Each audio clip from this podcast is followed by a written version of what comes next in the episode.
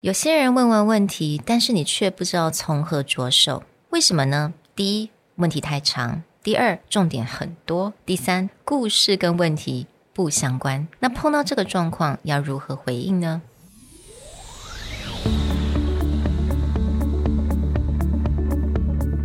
？Hello，欢迎来到 Executive Plus 主管与沟通力的 Podcast。I'm Sherry, an educator, certified coach, and style enthusiast. 我相信专业有效的沟通是语言跟逻辑的完美结合。And I'm Nick, a startup consultant, corporate trainer, and late night gaming junkie. I believe great communication requires the right mindset and solid frameworks. 我们希望带给大家职场英语的技能、跨文化沟通技巧与其他能帮助您成为出色领导者的工具。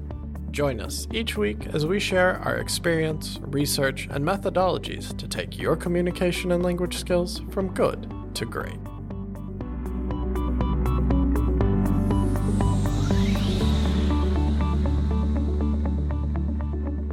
Hey, everybody. Welcome back to the Executive Plus podcast.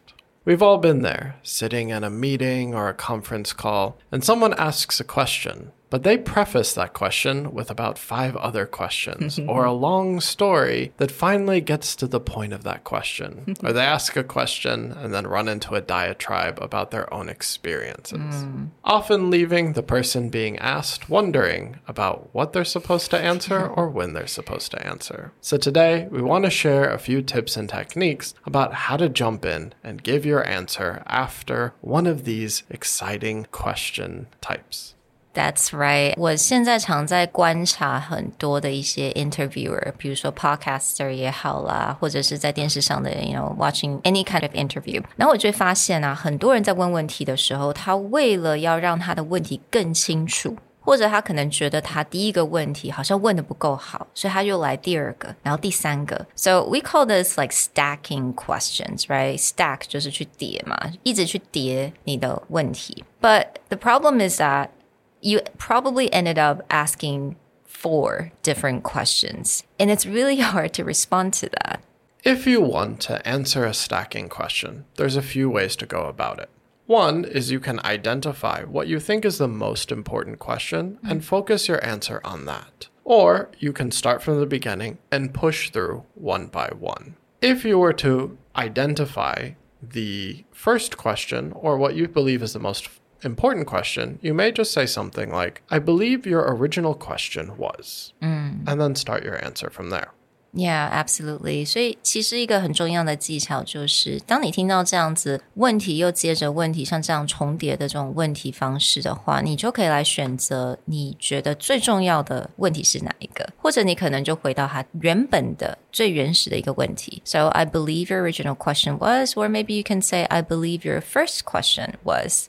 然后你就帮他做一个 rephrase，然后让对方来跟你讲说没有错，这个就是我要刚刚要问的问题。So I think one thing it's really important to actually understand is that sometimes people don't know they're stacking their questions. Another way to call out what you think is the most important is you may just say as, "Oh, we're a bit short on time mm. or we don't have a lot of time to get into everything. Mm. So let me just answer this question, mm. or let me just answer this part. And you can focus again on what you believe is the most important question mm. or the thing you are prepared to answer.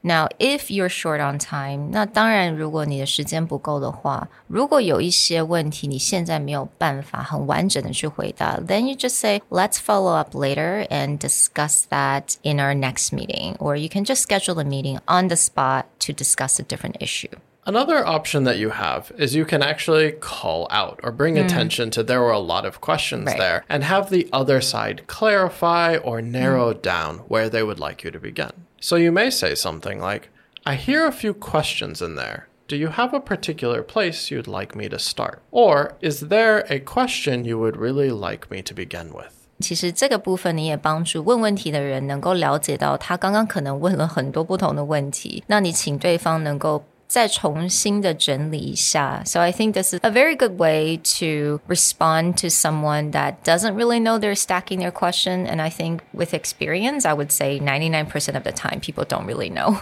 they're stacking questions. Yeah, you often run into people who are sort of thinking out loud Yeah. while they ask questions, mm-hmm. and they may shift the direction or have mm-hmm. decided a new direction that they want to take the conversation, so they interject new questions. Yeah. So actually just stopping and clarifying with them, be like, oh, I heard a mm-hmm. lot of things there. Is there somewhere you would like me to start? Or is there a burning question in your mind that I can begin with? Right. That will usually help them clarify, come back and go, okay, this this is what I really want to know. And of course, you can also answer the question the way you want. 用你的逻辑，用你的顺序. So you can say, I'll try to answer these one at a time, starting with this question. I really like this question, so let me mm-hmm. start there and see if I can answer everything. And then you just go from there. Yeah. Instead of feeling very confused or you feel so overwhelmed, you can clarify or you can pick the question that you want to answer. So let's jump into another scenario. Mm. We all know that person who enjoys telling their own stories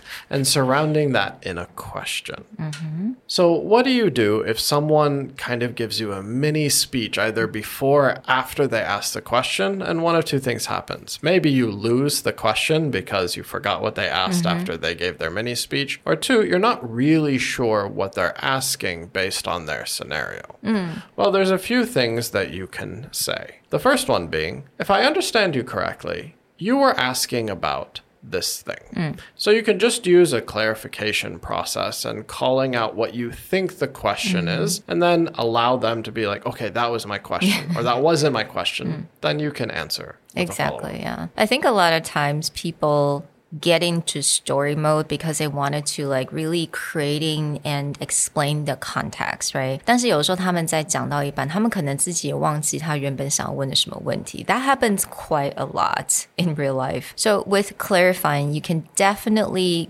get to the actual question they're trying to ask. In some cases, the mm. story or speech that someone gives you can be used to your advantage. Mm.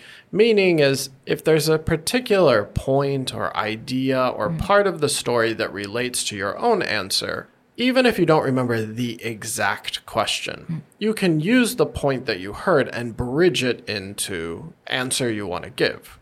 What strikes me about what you said is this part. In my experience, and then relate your experience to that piece of their story.